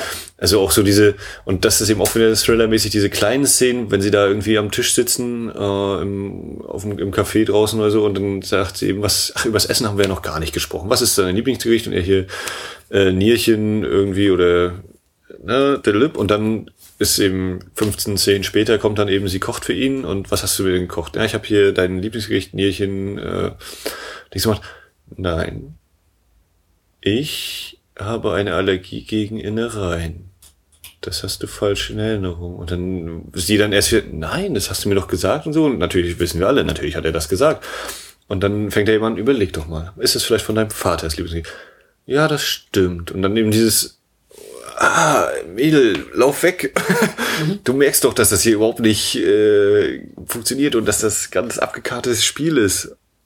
Genau. Also ja, der, der hat, äh, er manipuliert sie und, und Fassbinder äh, äh, zeigt das wirklich richtig, seziert das regelrecht. Also es ist wirklich, äh, äh, äh, man kann richtig genau erkennen, wie da diese äh, äh, Rädchen da bei dem Helmut ineinander greifen. Das ist sogar tatsächlich so, dass in dieser Szene, wo sie am Anfang ihn ganz entspannt fragt, was er denn gerne isst, sie antwortet auf sein Lieblingsessen, ja, das mag ja mein Vater auch total gern. Das ist auch das Lieblingsessen von meinem Vater. Das heißt, er erfährt da auch eben das und wird das später benutzt er das einfach. Ne? Also um ihr das Gefühl zu geben, sie hätte da was missverstanden und weil er auch noch äh, die Wahrheit äh, kennt, äh, dass der Vater auch das besonders mag, kann er ihr das halt einreden. Also äh, die Manipulation ist total sichtbar für uns als Zuschauer und wir müssen ertragen, dass äh, sie das überhaupt nicht, sie, sie weder überschaut sie es offenbar, also ist auch wirklich Ja, so. sie will halt nicht, ne? Ist dann Ja. eben nur ganz zum Schluss natürlich dann die äh, Es gibt im Grunde, ich will nicht, gibt es eigentlich Momente, in denen sie äh, sich öffnet, in denen sie, ah ja richtig, genau, das ist eigentlich sehr interessant. Sie sieht in, in der Bibliothek äh, hat sie ja gearbeitet und sehr schnell wird sie dort, ohne dass sie es weiß, vom äh, Helmut abgemeldet. Der, ne? Also Was machen sie denn äh, hier? Genau, sie taucht dann, dann einmal wieder auf Arbeit auf und dann in dem Moment, sie arbeitet noch gar nicht mehr hier und sie trifft dann dort auf äh, ihren Nachfolger. Ähm, und mit dem kommt sie dann so ein bisschen ins Gespräch. Der und später Kaiser. ist das auch tatsächlich der einzige Außenkontakt, der sie mal damit konfrontiert, mit einer Außenperspektive. Und auch sagt, das ist doch nicht in Ordnung, das ist ein Sadist. Und, äh, und das lehnt sie völlig ab. Sie ist da, ist ja ist- überhaupt, die ganze Szene ist ja, geht ja eigentlich damit los dann, äh, dass sie sich mit Freundin in auf einem kleinen Boot da trifft auf dem See und dann äh, versucht sie das eben mal in Worte zu fassen. Ja, was, was macht er denn? Schlägt er dich? Ach nein, wo denkst du hin? Wo ich dann schon naja, er greift sie schon ziemlich äh, rüde und solche Sachen. Man könnte es auch als Schlagen bezeichnen. Und dann geht sie weiter. Ja, und was macht er denn? Naja, vielleicht ist er ein bisschen grob. Und dann zeigt sie eben hier noch diesen halben äh, äh, Knutschfleck heißt es. Ähm, Genau. Ja, der mehr so ein halber Biss ist, also so diese Ja. vampirischen Sachen fast, weil es ja auch im, Ja, in der. Halsgegend ist. ja, ja, das auf jeden Fall. Äh, und dann eben, naja, dann ist er eben ein bisschen, äh, äh, bisschen stürmisch und das ist eben das Feuer, das da aus ihm spricht, sagt ja ihre Freundin, hm, ja, wahrscheinlich hast du recht. Und also man merkt eben ganz doll, wie, wie schwer ihr das fällt, das irgendwie in Worte zu fassen. Ne? Wie, was, was greift jetzt schon zu weit? Äh, oder ist das nicht richtig, was sie jetzt sagt und so? Und eben eigentlich immer zögert, tatsächlich so weit zu gehen. Und dann kommt sie eben aus dem Mund raus und dann kommt der Herr Kaiser, sagt, äh, ja, was war denn das ja eigentlich, als sie von der Arbeit abgemeldet wurden? Das war doch nicht in ihrem Sinne. Was sagt mein Mann? Sie ja eben so ganz aufbrausend ihn erstmal abwehrt und dann aber, ja, irgendwie schon und dann verläuft sich das aber doch wieder. Also da ist eben. Ja, ist- der Film, Film macht das ja auch sehr, sehr geschickt. Zum einen, dass er natürlich aus, also offenbar Fassbinder kein Interesse daran hatte, alle äh, äh, grauseligen Dinge, die da äh, vor allem im Schlafzimmer bei den beiden passieren, äh, auch visuell auszumalen. Äh, diese Andeutungen machen das Ganze dann aber, äh, also da passieren halt so viele Sachen im, im Zuschauer des Kopf, äh, im Kopf des Zuschauers. Und das Schlimme ist halt, äh, es gibt einmal eine Szene, die sehr explizit ausmalt, äh, wie es aussieht, äh, wenn der Helmut auf äh, Ideen kommt. Und das ist eine wirklich eine sehr einprägsame Szene. Äh, die sehr blasse Darstellerin, Mhm. äh, die Martha, liegt draußen am Strand äh, zusammen mit ihr oder Na, sie soll sich in die Sonne legen, Genau. weil er meint, du bist ja so blass und das ist ja auch nicht Genau. schön. Also ich, will, Ordentlich. ich würde kurz erhöhen, es gibt, finde ich, drei Szenen, wo das so ein bisschen Ja. durchkommt bei ihm. Aber die Szene ist schon Also weil, weil prägnant, sie klar. quasi, also sie blendet quasi nicht an der Stelle ab, äh, wo ich das Gefühl habe, dass es bei den anderen Sie fängt, passiert. sie, ne? sie fängt schon da an, wo ich nicht, womit ich auch nicht überhaupt gerechnet hätte. Also es geht damit los, ne? Sie sind ja eben in dem Hotel, äh, schönes Wetter draußen. Und er sagt eben, komm, hol dir doch mal eine Bräune. Und dann meint sie, na, ich verbrenne mich doch bestimmt und so. Und äh, sie ist eben so ein bisschen zurückhaltend. Und dann kommt der Umschnitt. Ähm, wir sehen wieder Bildaufbau im Mittelgrund links ist eben das Bett, das weiße Bett ist ein weißes Zimmer. Darauf liegt ein krebsrote Martha, äh, nackt. Dann sehen wir rechts ist äh, der Durchgang der, nach draußen. Wir sehen da ähm, ah, Helmut umhergehen noch. Und dahinter ist dann der Ozean. Dann kommt er eben rein und äh, beginnt sie da eben unsittlich zu berühren. Nein, also er greift eben richtig auf die verbrannten Stellen. Er streichelt ihre sonnenverbrannte Haut. Das bereitet ihr unfassbare Schmerzen. Das ist Ja. so ganz eindeutig. Und dann äh, fängt er sie an, äh, äh, äh, zu also sexuell zu missbrauchen. Ab an einer bestimmten Stelle steigen wir dann da aus, aber Na, wir machen das sogar wieder, um die Kamera nochmal vorzunehmen, Ja. ganz geschickt. Die Kamera fährt dann in Richtung draußen und Blick auf den Ozean, auf die Freiheit. Aber nein, keine Freiheit. Davor ist nämlich noch das gittermäßige Geländer, Mhm. was ja auch wieder sehr symbolhaft darstellt, dass sie da eben in einem Gefängnis ist. Ja, und das, das ist halt, Ja. das, es ist so ein Ex, also es gibt halt eine, eine Nahaufnahme, wie die, wie die Hand von Helmut über äh, den verbrannten Bauch herübergeht, streichelt, fast kratzt und das Und man hört sie krass. auch, ja, wie sie Ja, dann also, also das ist so ein, also das ist, also viel künstlicher kann ich es mir auch gar nicht vorstellen. Es ist auch eine sehr übertriebene Röte, also auch, was heißt übertrieben? Es ist eine eindeutig angemalte Röte. Gibt jetzt keine, ist jetzt keine Verbrennung noch rangeschminkt, sondern es ist einfach alles rot gemalt, der Körper, ne? Mhm. Aber äh, ja, es, es, es, es, Es funktioniert. ja, es geht direkt ran an die Synapsen. Und die beiden anderen Szenen, die, oder, Ja. ja. die mir noch so, wo es auch nicht jetzt explizit wird oder ähnliches, aber das eine ist eben, wo die Mutter äh, zusammenbricht. Und dann macht er, ja, jetzt lass doch jemanden holen und dann greift er sie auch und packt sie, aber eher um sie nochmal eben zu küssen und so und äh, geht dann eben ganz ruhig zum Telefon und ruft, glaube ich, in der Klinik an oder so, ne? Wir brauchen jetzt doch einen. Ja, interessanterweise ist das Töne- wieder ein weiteres Mal, wo wir so ganz stark die Manipulation äh, erleben. Also es ist so, dass die äh, Mutter äh, vor den Augen der beiden sich die ganzen Medikamente reinschmeißt. Also man davon ausgehen kann, wenn man ihr jetzt nicht hilft, stirbt die da. So. Ja. Dann fällt die um und äh, jetzt äh, ist er so ganz vage, der Helmut, gegenüber der Martha. Äh, bis er es schafft, dass Martha sowas, sowas andeutet wie, ja stimmt, wir könnten sie ja da auch liegen lassen, so, so dass sie es ausgesprochen hat. Und dann ruft er den Krankenwagen, um mir dann den Vorwurf zu machen, du hast du wirklich gedacht, ich würde deine Mutter sterben lassen, ne? um ihr wieder dieses Schuldgefühl zu geben. Also die ganze Zeit ist da eigentlich schwer damit beschäftigt, diese gar nicht so unselbstbewusste Frau, äh, ihr ständig äh, äh, Schuldgefühle, schlechtes Gewissen, äh, Minderwertigkeitsgefühle immer weiter reinzudrücken, damit er sie besser manipulieren kann. Es geht- ist ja schon bei der ersten, wenn sie dann sich mal richtig unterhalten, ist ja auch so, wo sie da im Garten stehen äh, und dann eben, ja, du bist ja hässlich und ich habe auch das Gefühl, du riechst schlecht, wo sie dann noch so, da reagiert sie nur so, wie bitte, was? Sag mal, äh, du hast ja auch nicht mehr alle Latten am Zaun, mäßig, äh, und was sich ja dann eben später wandelt. Und die dritte Szene noch kurz ist, wenn die Katze dann tot im Flur liegt, sie schreit und dann kommt Helmut und äh, dann rollen sie ja aus dem Bild aneinander liegen, ne? Und das ist auch wieder dieses die Macht ausspielen da. Und eigentlich ne, so eine völlig, äh, es geht gerade die Katze ist tot und ne, wo ist man mit seinen Gedanken? Oh, komm mal her, ich brauche jetzt mal kurz ein bisschen. Ne? Und das zieht sich ja eben wirklich total lange durch. Oder auch äh, Lucia di Lammermoor, das ist, ich weiß gar nicht, wie nennt er das? Quatsch, Soße oder irgendwie, wo dann auch so ganz plötzlich aufbrausend wird und du hörst jetzt hier dieses Musikstück und du liest hier mein Buch zum Thema, wie man einen Staudamm ordentlich zurechtbastelt und der WBF liegt unter 5,7 bei dem und Äh, wo sie dann eben wirklich draußen sitzt, das Buch liest, die Musik hört und das immer wieder, wo man eben merkt, okay, jetzt ist sie eben in dieser Rolle gefangen. Und wenn man jetzt sagt, das ist ja, das ist ja alles künstlich und überhöht, äh, würdest du denn sagen, dass es eben so ist Ehe? Also so ist äh, die die ach ja, oder die die konservative Vorstellung, der Mann kümmert sich eben Geld ranzuholen und äh, Dings und die Frau hat äh, sich nach dem Mann zu richten, ist das eigentlich das? Ja, es ist ein, es ist ein wahnsinnig überhöhtes, künstliches äh, äh, Exempel für, äh, wohin führt eine völlig äh, äh, machtlose und, und, und uneigenständige Frau. Also wohin führt dieses Dasein zusammen mit einem Mann, der diesen äh, äh, Machtanspruch hat und äh, der dessen quasi Bedürfnisse vordergründig äh, allein im Zentrum stehen und die Bedürfnisse der Frau sind zweitrangig oder sogar gar nicht von mhm. Belang. Ähm, äh, also weil in dem Moment, wo es ein solcher Mensch ist, äh, entgleist das ja so völlig. Also ähm, es ist halt so, dass sie dann ab also wir als Zuschauer denken schon, absurder kann das ja gar nicht mehr sein, als dass der sich jetzt quasi, um eine Konversation mit seiner Frau über seine Arbeit führen zu können, muss sie jetzt sich quasi äh, dieses Buch reinziehen. Und äh, nachdem sie das halt einmal nicht gemacht hat, und ich weiß nicht, ob sie es mit dem Buch gemacht hat, aber mit Musik hat sie es nicht gemacht, kriegt sie halt äh, wieder also so viel, äh, ja, ich weiß gar nicht, ob sehr viel über sie herfällt oder auf jeden Fall, ist sie wird ihr, macht ihr ganz unmissverständlich klar, mach das. Sonst, sonst, also sonst ja. bist du hier gar nicht froh. Und dann macht sie das und macht quasi das, was ihr ja die Frauen auch vorher erzählt haben. Ne? Also ja. sich anpassen, das ist auch gut, du schaffst das, du kommst da irgendwie so rein. Mhm.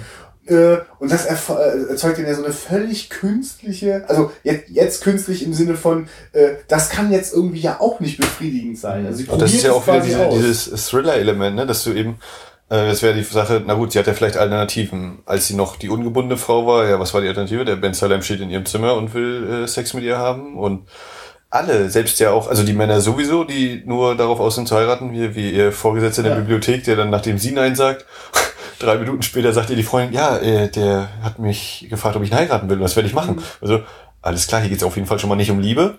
Äh, und dann natürlich auch, also die Männer sind sowieso alle nur äh, nicht gut, wenn du mit denen eine Bindung eingehst. Und die Frauen aber in dieser Welt sagen eher trotzdem nur das Gleiche. In dieser Welt ist es gut, wenn du dich eben unterwirfst und das machst und jenes machst. Und sie eben als völliger Fremdkörper da. Es geht eben mit, den, mit dem, die Blässe, die roten Haare, mhm. während die anderen eben blond sind oder schwarzhaarig. Also sie wirkt ja immer wie so ein Fremdkörper. Ja. Also schon auf der bildlichen Ebene. Und das eben auch wieder, eben dieses Thriller, man ist völlig isoliert, alles um einen herum keiner also, quasi glaubt einem oder ne, man hat niemanden, an den man sich so wirklich wenden kann. Und also ich als Zuschauer, also, äh, also insofern finde ich das quasi nicht künstlich. Also ich, hab, ich kann, fühle das ganz intensiv mit.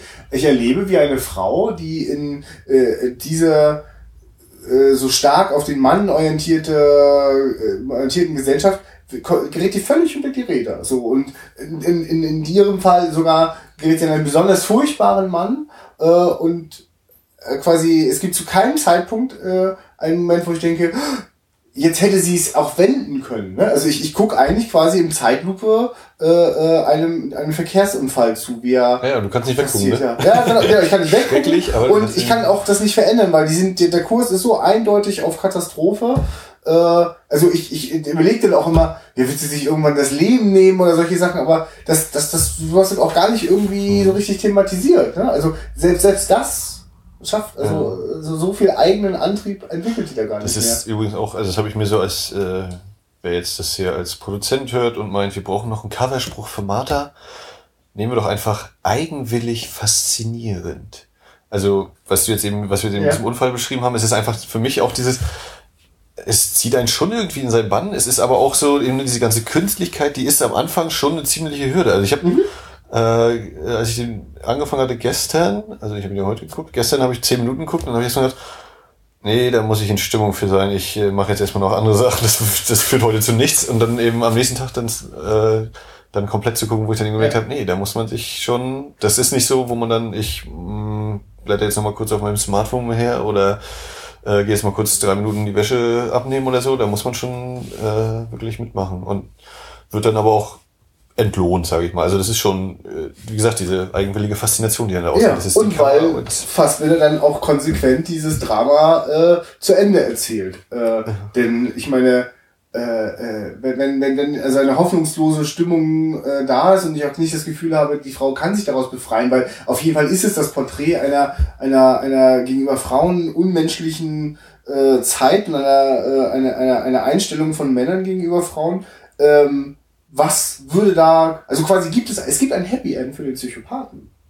Na, es ist ja, guck mal, sie, sie steigt durch das Fenster ein, sie schwebt herein und das Abschlussbild ist, dass sie gebrochen nicht mehr selbst gehen. Sie sitzt im Rollstuhl und für sie schließen sich die Türen, also die Fahrstuhltüren, aber eben, ne, es gibt kein Entkommen. Sie ist völlig am Boden. Genau, und ich, das finde ich ist halt die dramatische Konsequenz. Also in Geschichte, äh, was ist mal der Grund, warum äh, landet sie im Es war ein Autounfall, bei dem der Kaiser sogar äh, tödlich verunglückt und sie halt äh, ins Krankenhaus gebracht, weil es einen Autounfall gab. Eben bei, also sie ist mit dem Kaiser, der Kaiser wollte sie irgendwie quasi rausschaffen. Ich bin mir auch nicht mehr ganz sicher. Helfen nur Kaiser? Der äh, eine in der Bibliothek, dem sie das Ding erzählt, was macht die Maus am Donnerstag? Am Donnerstag, am Donnerstag macht sie das, was sie jeden Tag macht.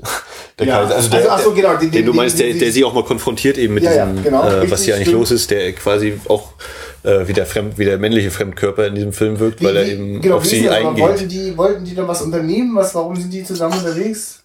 Die Scheiße. sind gefahren und äh, Ja, okay.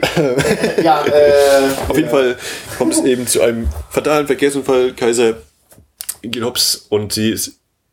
Ui, geht hops im Bettchen. Äh, nein, sie geht nicht hops, meine Güte. Sie landet im Krankenbett und der Arzt eben so, ja, alles gut. Und sie waren jetzt schon lange außer Gefecht und Helmut war auch jeden Tag am Bett und war so fürsorglich. Und sie können froh sein, dass er gleich wieder da ist. Und sobald er dann eben das Krankenzimmer betritt, äh, stellt sie sich schlafend und kann eben überhaupt nicht gucken und äh, kann auch gar nicht verstehen, dass die Ärzte sie auch noch unterstützen, dass sie mit ihm mitgehen soll und sie eben völlig nervlich, wie körperlich, physisch, wie psychisch, komplett mit durch. Und ja, wie gesagt, dieses Sinnbildliche, die Türen schließen sich für sie, die Fahrstuhltür geht zu. Genau, und vor allem wirklich, also wir sehen einen Triumph, also genommen triumphierenden äh, Helmut, der jetzt äh, quasi die perfekte Frau hat, denn diese Frau wird nicht mehr äh, von alleine das Haus verlassen können. Diese Frau, äh, äh, dieser, man wird ihm gegenüber wahnsinnig viel Verständnis bringen. Oh ja, du hast ja deine behinderte Frau im Rollstuhl. und, ja, nee, wirklich. Also man, Ja, ja. man spürt förmlich, jetzt ist es das. Und wenn er dann mal über die hin, äh, herfällt, dann hat er quasi immer äh, die Ausrede passen, naja, also äh, die Frau war ja, ist ja im Rollstuhl, da ist das nicht so einfach. Und, äh, Auch wieder ein sinnbildliches, die Zügel in der Hand halten, Ja, wenn er eben ja, den Rollstuhl schiebt. Ne? Und äh, äh, ja, also ich. ich und die also, letzte Szene, wenn sie, wenn sie diesen äh, Krankenhausgang entlang gehen, das ist auch nochmal, weil du ja anfangs diese Beleuchtung angesprochen hast, Ja. da ist ja auch, also was die da, die, Ja. die Scheinwerfer da wegbrutzeln Ja, ja, ja. und die Schatten auf dem Boden, da denkst du, das Flutlichtspiel Ja. heute noch im Ja, Stadion. Ganz extrem.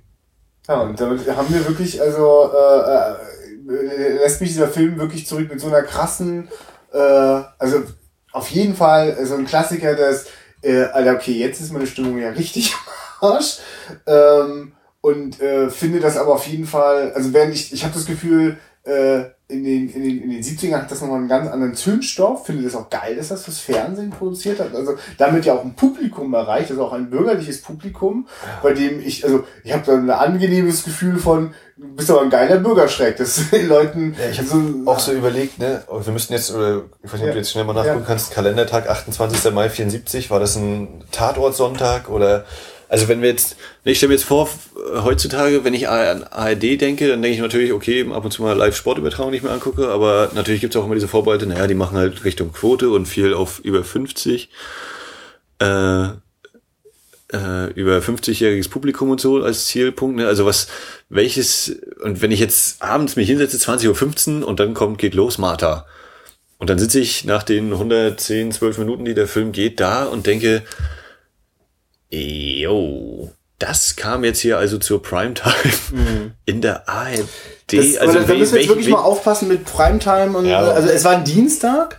Ähm, und was ich auch interessant finde, ist äh, äh, dieser Film, der, das, war, also ich habe das jetzt leider auch nur in einem Fetzen mitbekommen, im Interview mit Karl Böhm, das auf der DVD mit drauf ist, äh, dass äh, der Film lange nicht mehr gezeigt ja, worden wegen ist. rechtlicher Auseinandersetzung mit dem Colonel Woolridge. Genau. Woolridge, weil ob er das nur eigentlich einen Credit verdient hat oder nicht. Und Fassbender hat wohl gesagt, er hat die Geschichte von ihm erst danach gelesen. Und er meinte aber, die Inhalte sind so offensichtlich ähnlich, dass er da. Und er wird auch im Abspann genannt eben. Ja. Dass das da. Bis Mitte der Ähm, 90er. Aber ich kann mir auch vorstellen, dass das auch mit Sicherheit kein Film war, wo die Fernseh, die, die Verantwortlichen der ARD gesagt haben, ah ja, super, den lassen uns noch ganz oft zeigen. Und Ja. Also frage ich mich, Äh. ne, we- we- äh, wenn, ja, Ja. haben da dann alle nach zehn Minuten abgeschaltet, weil die gedacht haben, was denn das hier für ein Kopf äh, Herausforderungsanspruchsding oder lief der um kurz vor Mitternacht, wo Ja, dann eh ja. nur noch die halbe Meile Also es ist erstaunlich, Aber- was gerade die öffentlich-rechtlichen manchmal wirklich tiefe Nachtprogramme noch, noch heute auch heute, ja. mal wegsenden, so, ne? Weil sie dafür keinen Platz finden oder auch nie vorhatten, einen zu haben. Ja, aber also das habe ich mir eben auch gefragt. Gut, ich bin jetzt kein Kind der 70er, aber ne, 74 so, wir haben jetzt so Flower Power, die Swinging 60s sind vorbei, die, die Disco-Zeit, die 70er ist da. Und dann kommt da so ein Film lang. Da fragen wir auch. Also wie gesagt, ich, also bei dem Film kann ich mir auch vorstellen, dass der im Kino geil wirkt. Selbst im, weil wenn es nur in Anführungszeichen eben 4 zu 3 ist, aber wie gesagt, also das fällt ja immer wieder auf, wie das Bild da durchkomponiert ist. Genau. Also ganz offensichtlich. Genau, das andere, was mich äh, auch Michael Ballhaus gerne macht und offenbar auch der Fassbinder gut nutzen kann, ist eben auch viel in die Tiefe zu komponieren. Ne? Ja. Also da im Vordergrund ist jemand vielleicht ganz nah an der Kamera und es geht aber noch weit runter bis zum Türrahmen. Wie zum Beispiel eben bei dem Familienessen mit dieser langen Tafel, wo er dann sagt, äh, wir kennen uns ja schon und dann ganz hinten irgendwo im Bild sieht man noch den roten, die roten Haare von Martha umherwackeln. Wir kennen uns? Was? Also, ja. Und äh, eben auch, wenn da eben, wie gesagt, die Maria im Spiegel sich noch ganz weit hinten am Bild, Ja. werden im Vordergrund Martha und Helmut an, an der See unterhalten. Also das ist, ja, haha, augenscheinlich. Ganz klar. Also das ist schon, ja, und wie gesagt, also ich habe durchaus meine Schwierigkeiten gehabt, da eben immer hinzugucken, aber es ist eben, was ich, ja, der, der Unfall beschreibt das ganz gut, Ja. eben dieses für mich eben eigenwillig faszinierend, dieses, man, ja, es hat schon irgendwie, man, man will sich doch nicht ganz abwenden. Es ist schon irgendwie, Immer, ich war schon immer jemand, der, äh, als ich früher im Kino äh, gearbeitet habe, äh, das gemocht hat, diesen Konflikt, dass man bei manchen Filmen, wenn man die Karte abgerissen hat, nicht sagen kann und viel Spaß beim Filmen. Ne? So, weil es gibt einfach Filme, die sind, also ich, für mich ist der Begriff des, des, der Unterhaltung ist angenehm Ja. dehnbar. Also für mich ist Ja. das quasi auch Unterhaltung, mich mit ganz furchtbaren Themen, äh, also ganz anstrengenden, äh, Ja. mich fordernden oder mich vielleicht auch traurig machenden Themen zu beschäftigen. Und äh, in dieser Hinsicht finde ich, gibt äh, Fassbinder äh, sich alle Mühe, äh, nicht, nicht an einem Publikum vorbei zu inszenieren. Äh, ne? also, wie- also manchmal gibt es ja so, also bestimmte Formen von experimentellen Filme machen, machen es mir auf jeden Fall sehr schwer. Also ich, ich kann das oft, oft empfinde ich das auch als aufregend und macht mich neugierig. Äh, aber ich meine es immer sehr ernst mit diesem, ich habe so eine ein Symbol, Allergie trifft's gar nicht. Ich, ich, ich sehe sie tatsächlich. Also ich, ich, es, es ist vor mir das Abendmahl aufgebaut, aber ich bin mit ganz anderen Sachen beschäftigt, als jetzt über die Referenzen nachzudenken. aber das ist ja, auch deswegen finde ich auch hier unseren Dialog auch Ja, immer ja, gut, klar. weil jeder dann wieder auf andere Sachen achtet und, dadurch ja sowas dann auch erst entsteht. Und definitiv funktioniert Martha für mich auch ohne irgendein Symbol zu entschlüsseln. Äh, also es ist eher so, dass es schön ist, dass da noch was drin steckt und ich bin auch gleich ganz neugierig geworden an dieser äh, Engels- und Erzengelsgeschichte, die da am Anfang sich so andeutet, äh, äh, wo das noch hinführt. Aber definitiv ist es auch ein Film, äh, dessen das Gefühl, das am Ende dieses Films steht, das braucht nicht erst noch entschlüsselt zu werden. Es, man kann eher noch weiter es, vertieft fu es werden. funktioniert so, Ja. wie es, wie es äh, Ja. tatsächlich da eben gezeigt wird, aber es gibt eben auch dahinter, wie in diesen Bildern eben auch eine zweite und dritte Ebene ganz hinten in der Tiefe. Ja, ja, aber so wirklich so manch angestrengter Hollywood-Science-Fiction-Film mit drei Wurmlöchern und noch einem Zeitsprung macht mich da manchmal fertiger als dieser Film. Ich habe gerade überlegt, äh, da wir jetzt schon Straw Dogs hatten, Ja. müssen wir bei unseren Tags, bei den äh, Beiträgen jetzt machen, tote Katze. Ach so, du meinst, oh ja. Da, da, da Das ist jetzt schon der zweite mit einer toten Katze, der Ja. mir direkt einfällt. Ja. Und ich, äh, Ich war mal, ich hab, Wichtige macht das- Tags. Macht das mit den Katzen ja mal nicht so viel aus. aber- ist mir eh sogar eingefallen. So, wie, wie bringt man Filme in Verbindung? Straw Dogs und Martha, was haben sie gemeinsam? Eine Genau. tote Katze. Jetzt, also während ich das, diese Parallelen ja auch sehe, frage ich mich jetzt gerade, man macht ja die Text für Leute, die dann mal sowas auf der Seite suchen. Und mich gruselt jetzt irgendwie bei den Zuhörern, die nach toten Katzen auf unserem äh, Was habt ihr denn hier so für Tags? Tote Katze, was haben wir denn noch für Filme? also, wenn ihr noch Vorschläge für Filme mit toten Katzen habt, Ja, her damit. her damit. Und auch, ey, ganz ehrlich, also wenn das jetzt gerade äh, jemand hört, gebt mir doch bitte mal einen Tipp, äh, welchen Fassbinder-Film äh, sollten wir uns als nächstes mal anschauen, weil eins kann ich schon mal sagen, äh, äh, wenn ich wieder dran bin, einen Film vorzuschlagen, wird's wieder ein Fassbinder, weil ich muss da noch ran. Und äh, für mich ist das Gute, dass in einem Programmkino in der Nähe ähm, äh, Angst Essen Seele auf äh, in einer frisch restaurierten digitalen Kopie gezeigt wird. Da werde ich die Gelegenheit nutzen, da weiter reinzusteigen in den Kosmos. Aber noch weiß ich nicht, mit welchem ich hier im Podcast dich behelligen werde, Max.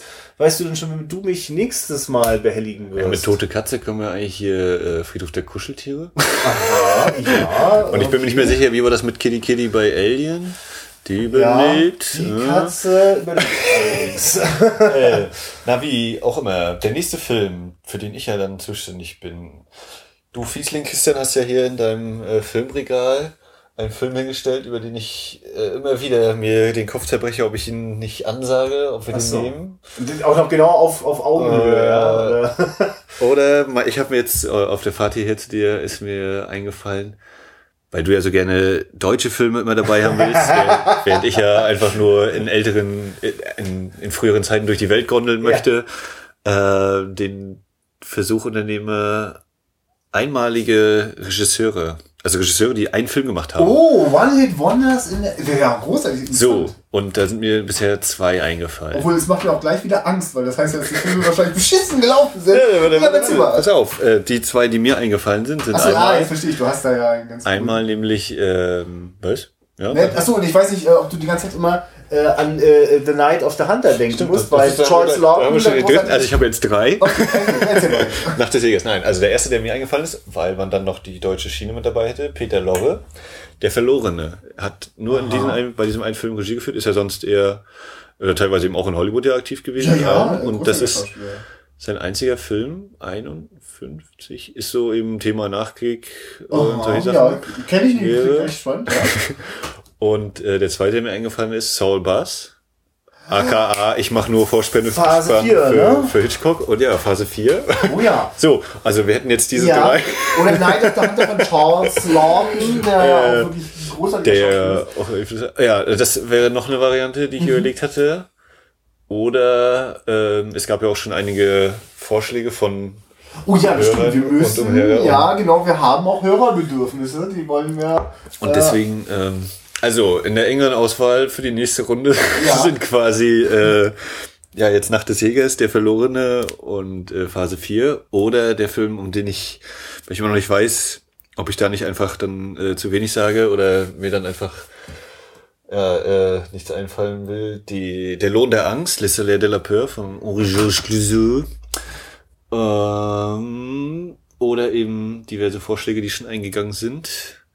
Und ich glaube, ich lasse das auch einfach ganz eiskalt noch. Das ist jetzt noch offen. Okay. Und nehme dann wahrscheinlich irgendeinen ganz anderen Film wieder. Ja. Und sagst damit Aus dass ich der mir ganz kurzfristig den Film gucken muss ich, aber ich muss doch die Filme ganz konzentriert Natürlich, gucken. guck. Ähm, und ich lege mich jetzt, lege mich jetzt fest. Nein, ich lege mich jetzt nicht fest. Nee, dann leg dich nicht fest, aber ich finde, das ist eine total spannende Kategorie, zu gucken, äh, Ja. Die, äh, die Liste werde ich wahrscheinlich noch mal so ein bisschen, dass wir, wenn ich wenigstens auf, wenn ich auf fünf komme, dann sage ich, okay, dann kann man das mal als Reihe starten. Ja, also weil, also ich, wenn ich jetzt gerade nur, äh, also den von Peter Lorre, bin ich total neugierig, den kenne ich gar nicht. Saul Bass finde ich total spannend, weil der ja quasi sehr wohl als Regisseur ja ständig großartige Kurzfilme in Form von Filmvorspenden gedreht hat und äh, dann eigentlich ja total nachvollziehbar, dass da sich dann ein, ein, ein, The- ja egal, brauchen wir jetzt gar nicht die Filmbesprechung schon jetzt machen. Äh, und die haben wir auch seit Ewigkeiten nicht mehr gesehen. Ich glaube, da falle ich komplett aus dem aus, aus Wahrscheinlich müsste man den Begriff dann mit dem einmaliger der äh, Regisseur noch ein bisschen strecken auf, auf Spielfilme. Ja, also das ist also so nämlich ein- fällt mir nicht gleich noch der nächste ein, einer, der sonst eher bei Serienregie führt. Daniel Ja. Attias hat mal verfilmt Stephen Kings Werwolf von Tucker Mills, Aha, Silver okay. Bullet aus den 80ern. Und Ja. auch der einzige. Du, äh, wenn du es denn während des aber- gemeinsamen Gesprächs findest, äh, bring es doch mit ein. Aber jetzt nicht noch mehr Beispiele, sonst äh, wird das hier nie was. ja, dann kann ich später nochmal nachhören, welche Gedanken ich schon hatte und kann die dann nochmal aufschreiben. Ja, ja. Mal gucken, ob ich das rechtzeitig hier durch die Nee. Postproduktion geschickt Äh, habe. Ja, also das mit den Regisseuren ist auf jeden Fall so, die ich mal noch im Kopf behalten werde. Das ist was, wenn ich, wie gesagt, wenn es fünf werden, jetzt habe ich vier. Jetzt, äh, ich, äh, Dann- genau. Hör auf, da- Aber In diesem Sinne, irgendwas wird auch beim nächsten, bei der nächsten Folge werden wir auch irgendeinen Ja. Film besprechen. Und ich will Sie nur noch mal die Aufforderung wiederholen äh, an euch, liebe Zuhörer. Äh, wir freuen uns wahnsinnig über Feedback auf unserer Internetseite, gerne auch auf der Facebook-Seite. Alles unter Wiederaufführung leicht zu entdecken. Äh, und da gerne auch Vorschläge. Also nicht, wir können für nichts garantieren, aber äh, ehrlich gesagt äh, ist das manchmal gar nicht so einfach, überhaupt drauf zu kommen. Okay, wir kennen so viele Filme oder der, uns interessieren so viele Filme, aber welchen gucken wir denn jetzt tatsächlich und nehmen uns die zwei Stunden Zeit? Wie viel Zeit haben wir uns heute genommen? Sind wir jetzt bei Oh, eine, 70? so eine Stunde plus so. Ähm, ja, vielleicht nochmal ein paar äh, fazitirisierende Worte Oh, ja. zu Fassbinder. Also für mich, für mich war es als Erstkontakt war es vielleicht auch ich möchte mal kurz mal anmerken, das ist ja. Ich will mir ein bisschen Mühe geben mit Kapiteln und so, ne? Und jetzt fängst du echt jetzt nochmal an ein Fazit. Nein, nicht Fazit, aber- ist ja schön, ich freue mich ja, ist ja, ist ja auch Content, ne? Aber Also mir, mir liegt ja auch der, der, der Kern ist auf jeden Fall immer das, das Gespräch über den Film und was man da eben so rausziehen kann, aber auch mal so das versuchen tatsächlich jetzt zu komprimieren. Ne? Ich bin, glaube ich, ganz, ja, ich kenne ja nichts anderes, deswegen kann ich auch das so sagen. deswegen Also auch ist ein gewagt. Sehr, aber sehr, steile Thesen versprechen wir immer. sehr Bring doch mal eine steile tote, These zu tote. Katze, tote Ja. Katze zu Straw Dogs, die Verbindung Ja. ist ganz klar. Äh, ein guter Einstieg war es erstmal, ne? dass er, dass er schon wohl ein bisschen was auf dem Kasten hat. Als Laie hau ich das jetzt wieder raus. Jo, äh, hau mal noch mal äh, die Tüte raus. Ich dachte, es kommt hier noch. Also ich, Äh. ich, genau, mich hat es natürlich auch total neugierig gemacht. Ich bin total froh, dass das ein so, ähm, weil ich natürlich hatte ich auch die Ahnung, oh Gott, einen Fernsehfilm und so. Ich habe schon gedacht, Karl-Heinz Böhm, der rockt es schon. Michael Baus äh, hilft da auch. Und dann merke ich einfach, ja, und Rainer Werder Fassbinder ist ein wahnsinnig konsequenter äh, Typ, der äh, dort seinen Finger äh, raufdrückt, wo die Wunde schon Eiter hat. So, und das dachte ich, ist geil. Ja, damit. Äh, also ich werde auf jeden Fall mir den nochmal angucken müssen. Ja. Einfach um nochmal manche Sachen, weil ich da auch so, so, ja, was war das jetzt nochmal gerade genau und so. Also zweitens Ja. werde ich mir nochmal vornehmen irgendwie, mal gucken, ob ich das hinkriege. Und wenn mir jetzt gerade noch einfällt, wegen äh, ne, künstliche Inszenierung, äh, Hans-Jürgen Süberberg, klingelt da bei dir irgendwo irgendwas? Nee. Wenn wir den können wir ja uns mal irgendwann. Moment mal, das ist, liegt äh, ja nicht, äh, ist das, ist, der macht doch heute noch Filme, ne? Der ist auch hier irgendwo in, bei uns in der Gegend, er ist ja auch aktiv in seiner Künstler. So ein bisschen Heimat. so Hippie-Bund, LSD-Tripartige. Also der hat äh, gemacht in seiner Deutschland-Trilogie Ludwig II., Karl May und bei einer Trilogie gehören ja drei Sachen dazu.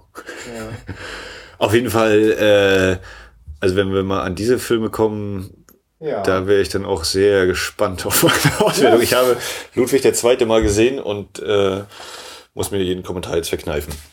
Super, gut. Ähm, ich glaube, jetzt Das hast war Martha. Da haben wir doch einen schönen äh, Blumenstrauß schon mal aufgemacht, was hier noch so kommen könnte und vielleicht nie erscheint. Auch wenn ich ja immer noch ein bisschen gegen dieses nur Deutsche äh, mich wehre, in Anführungszeichen, auch wenn es natürlich ein Ja, da sehr kannst du interessanter Blick wehren. ist. Äh, Übrigens, wenn ich jetzt gleich äh, Stopp drücke, werde ich äh, mit Max noch darüber sprechen, dass ich unbedingt auf wöchentlich kommen möchte. ich freue mich über Kommentare, die Max motivieren in dieser Richtung. Weil so alle zwei Wochen und auch immer so auf Halde produzieren, ey, ich äh, könnte noch viel mehr haben.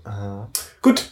Äh, gucken, aber vielleicht enden wir jetzt den Podcast an der Stelle. Ich weiß jetzt nicht, ob das so, sonst noch so spannend ist, uns beim Nachdenken zuzuhören. Ja, in diesem Sinne macht Urlaub in Rom, äh, besucht die spanische Treppe, wo sich schon Marthas Vater totgestellt hat. Äh, du, das, ich finde, also das ist ein, ja, komm, wir machen noch ein bisschen äh, extra time. Wir haben jetzt noch die Post-Credits-Szene, wer jetzt noch dran ist, hört sich auch das noch an. Drehorte besuchen. Ähm, Ja. Also an, an Orte, wo man bewusst oder unbewusst, wo eben schon mal Filme gedreht worden sind. Zum Beispiel mein persönliches Aha-Erlebnis war da Barcelona, die, ja, das ist ja nicht wirklich eine Seilbahn, die Hochbahn äh, im Hafen. Also eine Fahrt von fünf Minuten, keine Ahnung, vom Cristobal Colon rüber zum, zum anderen Ende vom Wasser. Äh, und die, diese Gondel ist einmal gegondelt Jack Nicholson mit ausgebreiteten Armen, Fenster raus, bei Beruf Reporter von Angelo Antonioni. Angelo Antonioni, ja. Und das war auch so ein Setbesuch. Oder Ja, auch die, äh, die, äh, das, das Tatooine-Set äh, von Star Wars in Tunesien, wo Okay. man natürlich dann eher, das ist dann eher eine geführte Tour, logischerweise, weil man durch die Wüste alleine ist, ein bisschen Herausforderung, kann man auch machen. Ja, okay, äh, damit noch ein kleiner Exkurs meinerseits. Drehorte besuchen. Ja.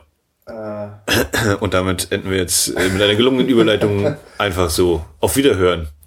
auf Wiederhören zur nächsten Wiederaufführung. Wieder so. Tschüss.